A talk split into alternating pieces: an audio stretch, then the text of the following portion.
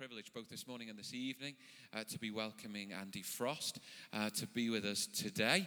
And uh, was wondering how to introduce him. There's, there's, quite a few things I can say, not to embarrass him, but uh, really many, many great things. Uh, church planting, church leadership, pastoral ministry, uh, the heart and the ministry of an evangelist, but particularly to resource the church in sharing the good news of Jesus and leading an organization uh, to that end, Share Jesus International.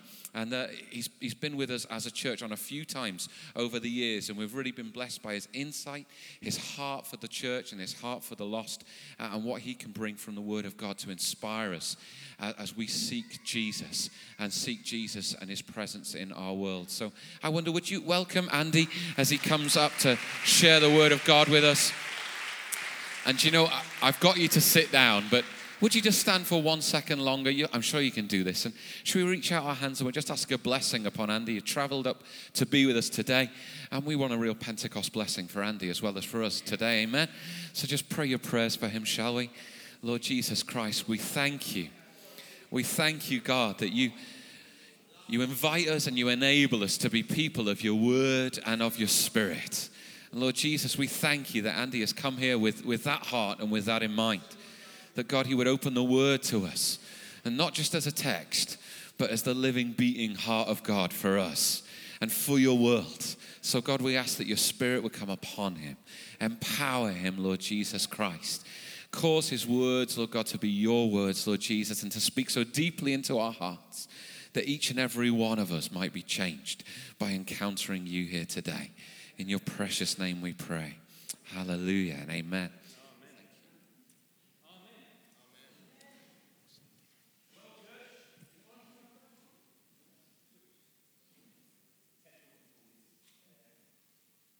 Is that right now? Happy birthday, church.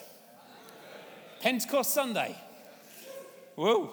So, my name's Andy Frost, and yeah, I'm from a small village down south called London. You might have heard of it. And I run a charity called Share Jesus. People say, What do you do? We share Jesus. It's a very clever name. And three quick things. There's a copy here of the book called Sharing Jesus we put together a couple of years ago. I'd love to give you a free copy of that on the way out to help you work out how you put your faith back into words and can speak about the gospel with your friends. Second of all, a little campaign called Prompt. I believe that God is at work all around us, but that often we just don't realize it these prompt cards are a question. The idea is you ask God a question and see how you can respond to that question in action during the week.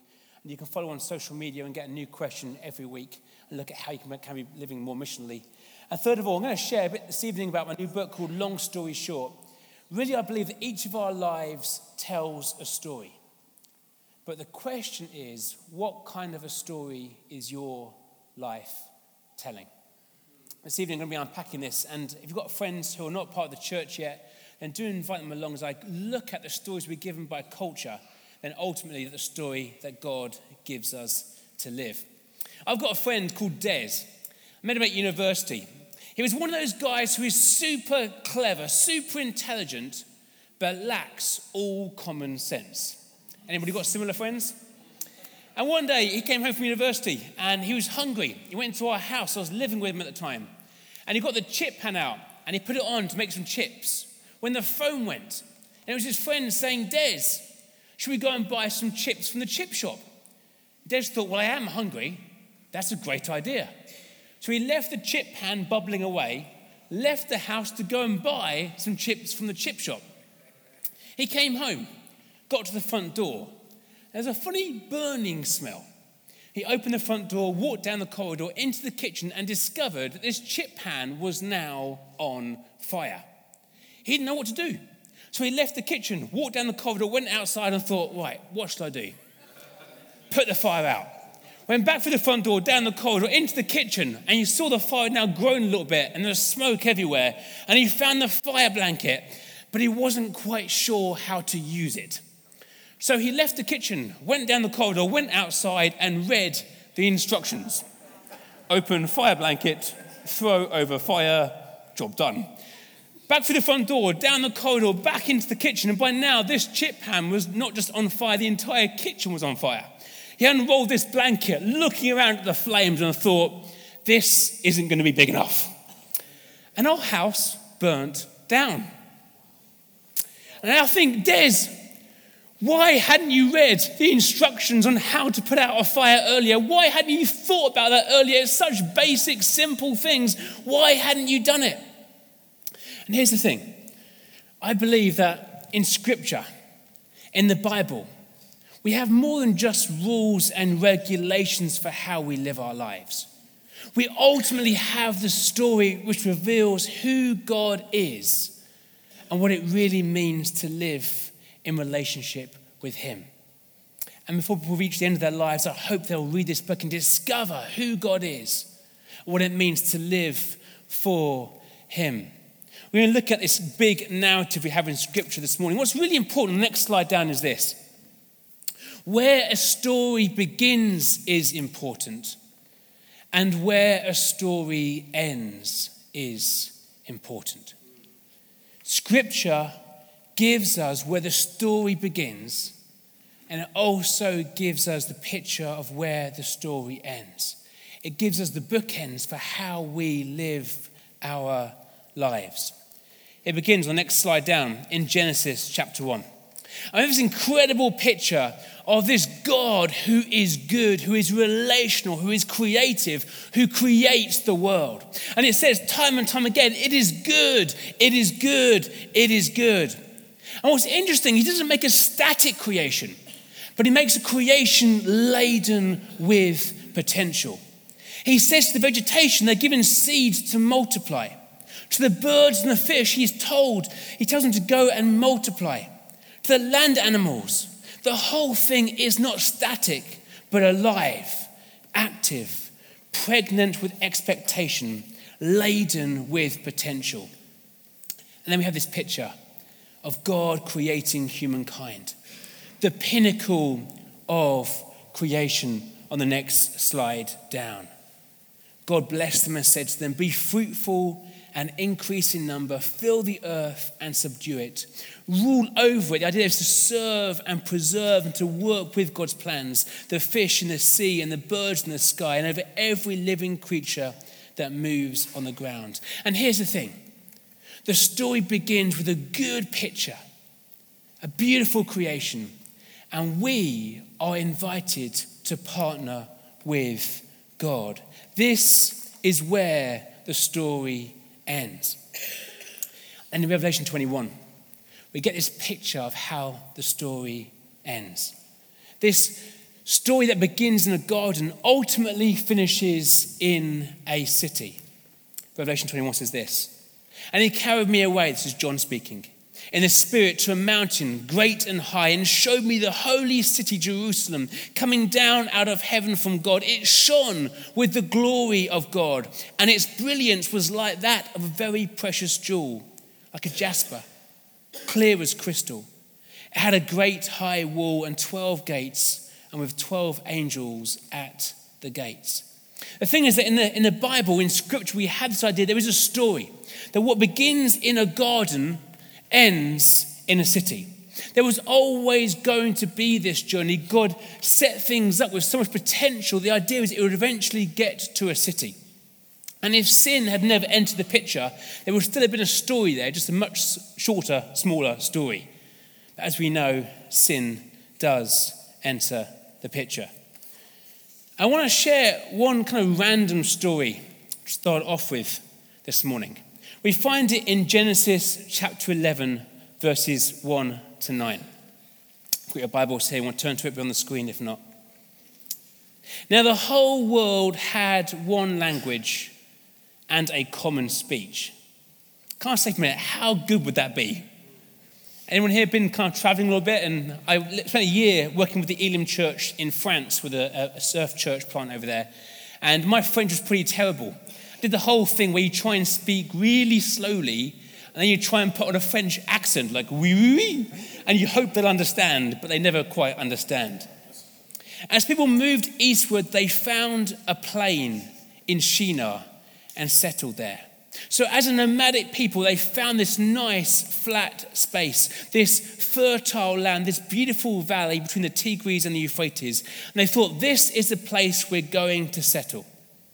They said to each other, Come, let's make bricks and bake them thoroughly. It's basically like an ancient version of the Great British Bake Off, but making bricks rather than making, uh, yeah, cakes. They used brick instead of stone and tar for mortar.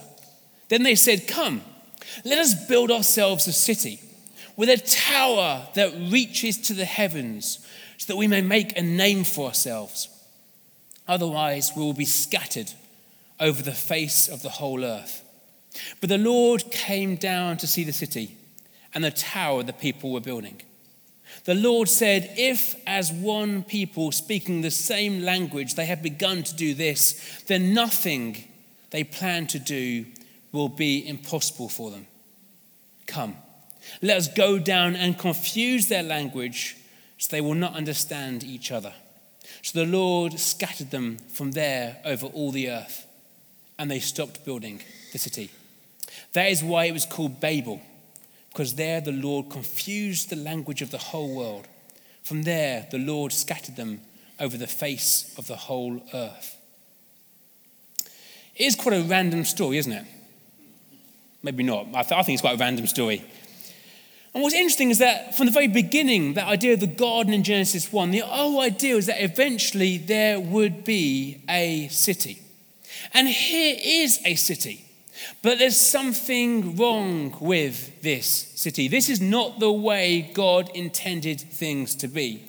In fact, in verse 4, we get this hint as to what is wrong. That words, those words in verse 4 Come, let us make bricks. Those words, come, let us make.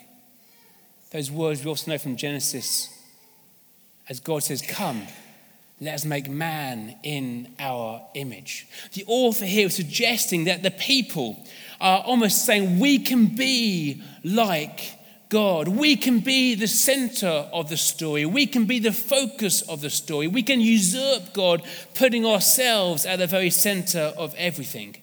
And this, this verse 4 unpacks three issues, and I think three questions for us today as to how we live out our faith as part of God's great story.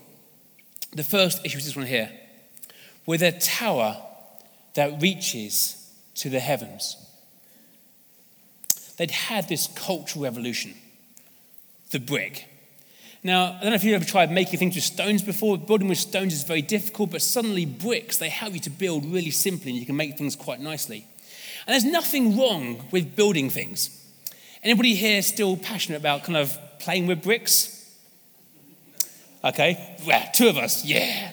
My kids, um, when they were very young, uh, they used to always ask to build towers. You know, you kind of help them build towers about three years old, and you kind of build the tower for them, and then they'd love it. And then you'd be thinking, oh, it's getting quite high now. And you'd turn your back, and you'd hear the clattering down as your kids not. Like, what have you done? I'm trying to build a high tower. Let me try again. And again, your kids will keep knocking it down. So much so that when your kids go to bed, you get the bricks out yourself and think, now I can build a really high tower. There's something innate, I think, about wanting to build high stuff. But here's the thing they wanted to build a tower that reached to the heavens. Now, did they actually think they were going to build a tower to the heavens? Were they that kind of simple? You imagine kind of getting to the stratosphere suddenly thinking, oh, it's quite hard to breathe right now, isn't it, really? I don't think it was. I think if you're going to build a really high tower to the heavens and you really think that, you start on a mountain rather than starting in a valley. But it's about what the tower symbolized for these people. They thought they could be like God. They no longer wanted to be, to be limited by God. They wanted to grasp something that did not belong to them. Historians suggest that from this tower they would gaze out to the night sky and look at the stars. And actually, the whole zodiac idea comes from this place in Babel all those years ago. The tower had become their vision, the tower had replaced God as their vision and had become their distraction. What is your vision? Is it your own personal project?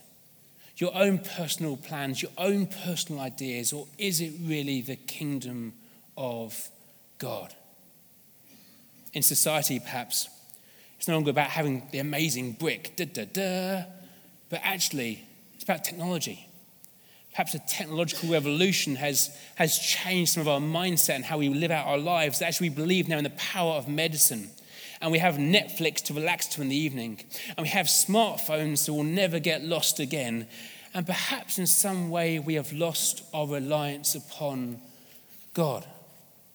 My first question for you this morning is this one here Is my life story about my vision or God's vision? If you were to reflect on the last few days, have you been trying to build your own thing? Have you really been working out how you can serve the vision of God? I've got a friend called John, and he was running a big kind of surf outreach competition. And uh, he spent a lot of time organizing this. He'd organized the caterers, he'd organized the, the surfers to come along, he'd organized a whole bunch of things. It's going to be a big thing on the, on the beach, a big mission taking place. And yet, the week before the surf competition was about to take place, he began to look at the, uh, the forecast for the waves he discovered it was going to be absolutely flat. Now, to host a surf competition, you need waves, otherwise, it doesn't really work. And he began to get really angry with God, saying, God, what are you doing? I'm organizing this massive surf comp, and there's going to be no waves. You've got to create waves. He became really angry with God. And then God spoke to him, saying this You've become so focused on this surf competition that you've actually forgotten to focus on me. Sometimes, even the things we're trying to do ministry wise can actually take our attention from looking at God. The things we're building can take away our attention from Jesus. God invites us to be involved in his story, but ultimately our vision has to be God and what God is doing. The next part of that verse, they're building this huge tower so that we may make a name for ourselves. I am. Um, I like doing sports. Um, I did uh, my first triathlon a few years ago. We here done, done a triathlon? Yeah, okay. Um, apparently not, not in the wheel. Okay, um, so um, and I, when you first do your first one, you have to kind of guess how fast you're going to be. And the first thing you do is to swim. So you have to kind of guess how quickly I could swim uh, one kilometer. So I guessed my time, and I put it down as quite slow to be conservative, didn't want to get it kind of wrong. We went down to the pool that day. And they have one pool with all the lanes laned off, so you kind of swim in each lane one at a time. And what happens is you get in a queue, and they kind of organize you according to your estimate of time. And so you put with somebody in front of you and somebody behind you. The person in front gets in the water, and they say go, and they count down 10 seconds. And then I got in the water, and they count, and then off I go, and they count down 10 seconds, and the person behind me takes off. It was all going very well. This lady in front of me takes off, count to 10, I'm behind her in the lane, and within seconds, I've caught up this lady in front. Now, the etiquette in triathlons is to tap the person on front on the toes so that when they get to the end, they stop and you overtake them. But this lady, though I kept tapping on the toes, quite a bizarre thing to do, didn't stop. She kept swimming. So I'm swimming behind her going, hang on a second, I'm faster than you. Tap, tap, tap, tap, tap, tap, trying to overtake her. And again, she wouldn't stop. She kept going down the next length. I thought, hang on a second. I've got to work out a cunning plan here. So here's my plan I would undertake her. I would push her from the side, swim underneath, looking where she was, and come up just in front of her like a submarine. It was going to be a spectacular kind of triathlete mover. So I did this, and I was swinging underneath. As I was swinging underneath, she began to pick up pace. So I'm going as fast as I can underneath. Looking up, she's going faster and faster and faster. I eventually come to the surface, but in doing so, take in a massive gulp of water and begin to start drowning during a triathlon as she overtakes me. One of those really embarrassing moments. But I think I've been that, in that pool thinking, I am better than you, a real sense of pride. Why are you in front of me? You should be behind me. And the second thing about this, this, this verse is there's a sense of pride. It was so that they could make a name for themselves. It's not wrong with wanting to be a good teacher or to make a name for yourself as a good, fair business person or as a good parent. But here's the danger is that we begin to focus more upon our name in lights rather than God's name in lights. Perhaps we're so bothered about our reputation, we're so proud that we stop talking about Jesus. One of the key guys building this city and building this tower was Nimrod. If you look in your Bibles, Genesis 10, verses 8 to 12, you discover what was going on. It was just after the flood, and Noah had got very drunk, and his son Ham um, had seen him naked, and he'd been cursed. But Ham had a son called Cush, and Cush had a son called Nimrod. And Nimrod becomes one of these leaders of these kingdoms. Interestingly, first of all, he had a kingdom which was centered around Babylon. This is the first time in Scripture we hear the phrase kingdom. Genesis 10, verses 8 to 12. And kingdoms need to have a king. And throughout Scripture, we understand this idea that there was a need for a king, and God was meant to be the people's king, but they wanted an earthly king. And even now, in this passage, this sense that actually Nimrod wanted to have power and authority, to make a name for himself. We also read in those verses that he was a mighty warrior. And that same word can be translated as a violent oppressor. He was building cities on oppression. And the danger is that sometimes we can do the same. We can be so proud about ourselves, we want to make a name for ourselves rather than making a name for God. That we can push other people down to make ourselves look better. But this is not the way of the kingdom of God. Just think back in the week that's been. Whose name have you been more bothered about? Your name or the name of God? There are some people in my life who I've met. Um, I was with a guy this week called Les Isaacs, who runs Street Pastors, phenomenal guy. And what I love about him is that he's always trying to take his name off things, that he doesn't want any glory.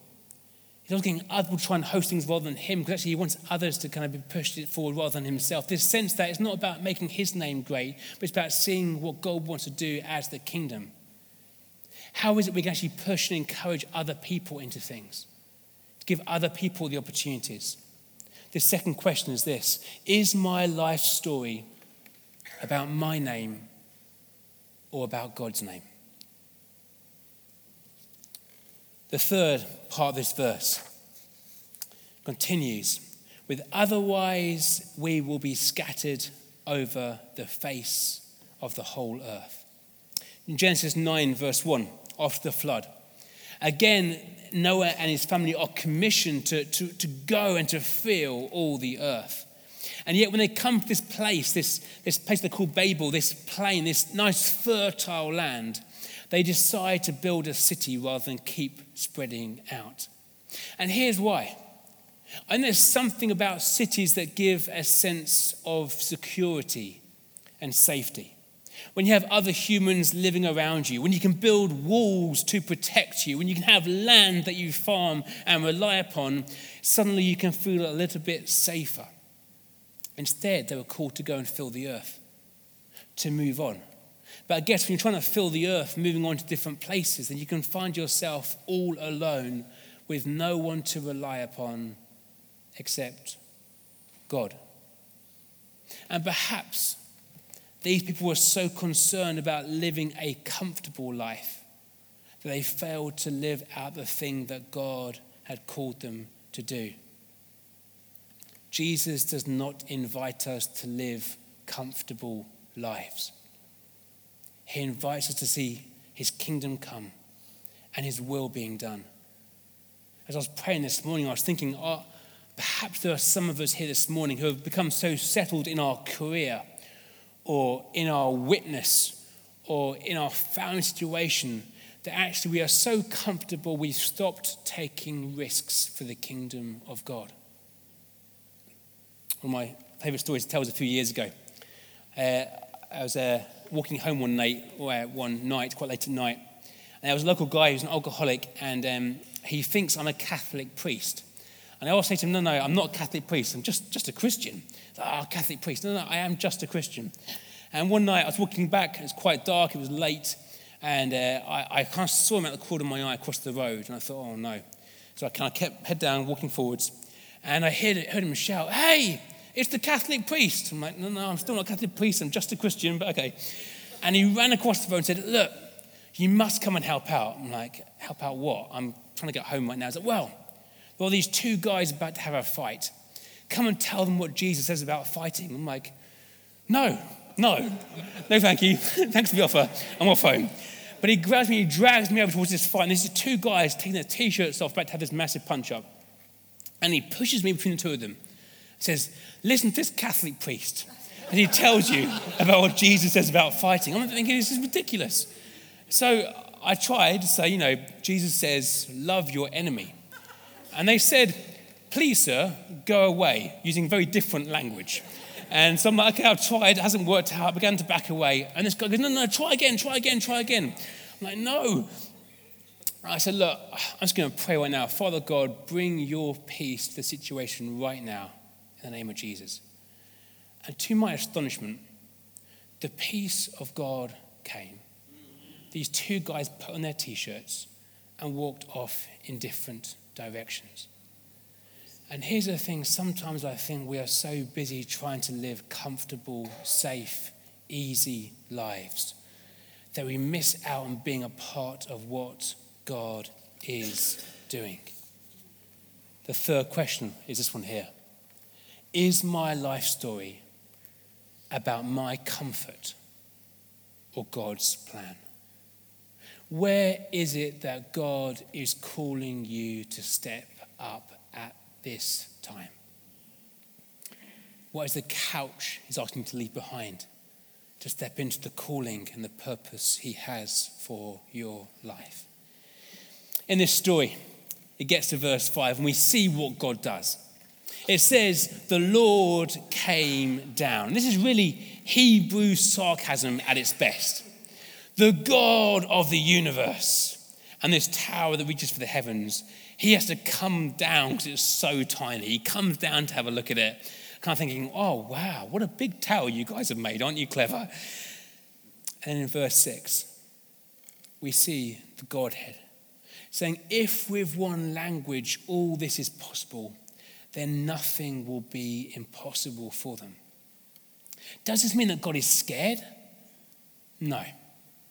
I think he's seen how quickly after the flood they had already rejected God and how evil they had already become.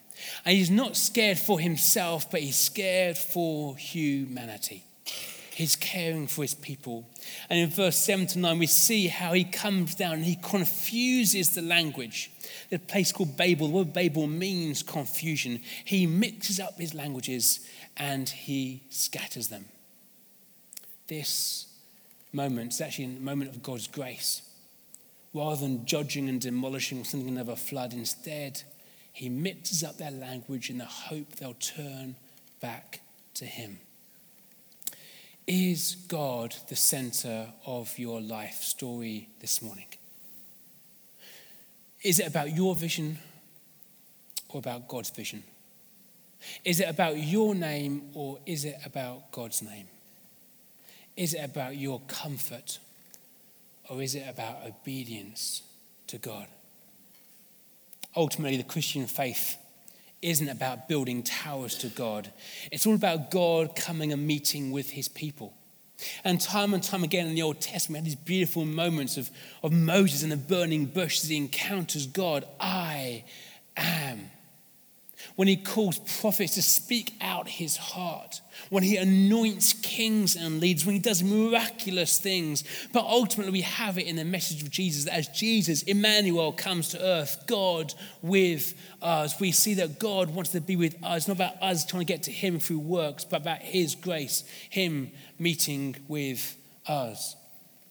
But today we celebrate one of the most powerful stories of God being with his people. We celebrate the story in Acts chapter 2, the story of Pentecost. 50 days earlier, they had seen Jesus resurrected. It had blown their mind. They were locked away in a closed room, and yet he comes through and he meets with them and he shows them who he is. We have these incredible stories over the next 40 days as he, he encounters and meets with his disciples. And then they are told to wait. They wait and they pray. They wait and they pray. They wait and they pray. First hours, then a couple of days then a week, and then on the 10th day, on the day of Pentecost, we have this story. When the day of Pentecost came, they were all together in one place. Suddenly, a sound like the blowing of a violent wind came from heaven and filled the whole house where they were sitting. They saw what seemed to be tongues of fire that separated and came to rest on each of them. All of them were filled with the Holy Spirit and began to speak in other tongues as the Spirit enabled them. The good news today is that the wait is over. His Spirit is available for all of us to receive. And we saw what happened in Acts 2 is that as the Spirit of God came, He equipped the early church with a vision. Not their own vision, but God's vision to make disciples of all nations. We see that it wasn't about making a name for themselves, but they said, even in Acts chapter 3, money and silver I do not have, but what I do have, I give to you healing in the name of Jesus. It was about the name of Jesus rather than about their names. And thirdly, we see how they lived an uncomfortable life. They were willing to become martyrs for the gospel because they had experienced God's love and God's grace. Ultimately, the story we have in Scripture ends with that beautiful picture in Revelation 21. The foundations of the city walls were decorated with every kind of precious stone. This beautiful, glorious city. Babel was made with stinking tar and smelly kind of mud bricks. And yet we have this beautiful city in Revelation 21. We are called not to build things that are muddy bricks that are smelly, but we're called to be involved in building God's kingdom. And we are empowered by His Holy Spirit. But the challenge today is this Will we say, Not my vision, God, but I want your vision for my life? Will we say, It's not about making me famous, but making you famous for who you really are? And will we say, I will choose not to do what is always comfortable, but to follow you where you call me to go? Because when that happens, we begin to see God do the most incredible, wonderful things as we find a story in God's great unfolding story, as we find our role, as we begin to pray your kingdom come and see his kingdom come and his will being done. Just close our eyes right now for a second.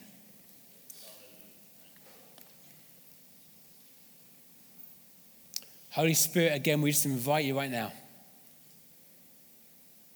We invite you right now, Holy Spirit, come.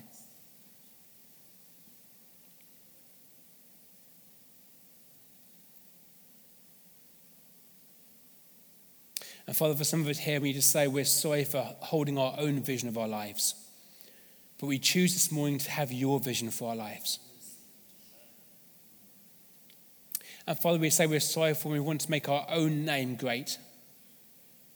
But this morning we choose we want to make your name great.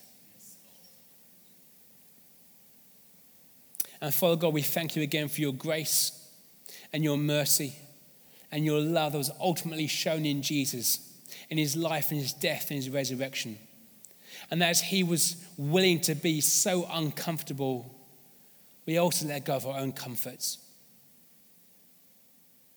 and say, God, may we be obedient to your call.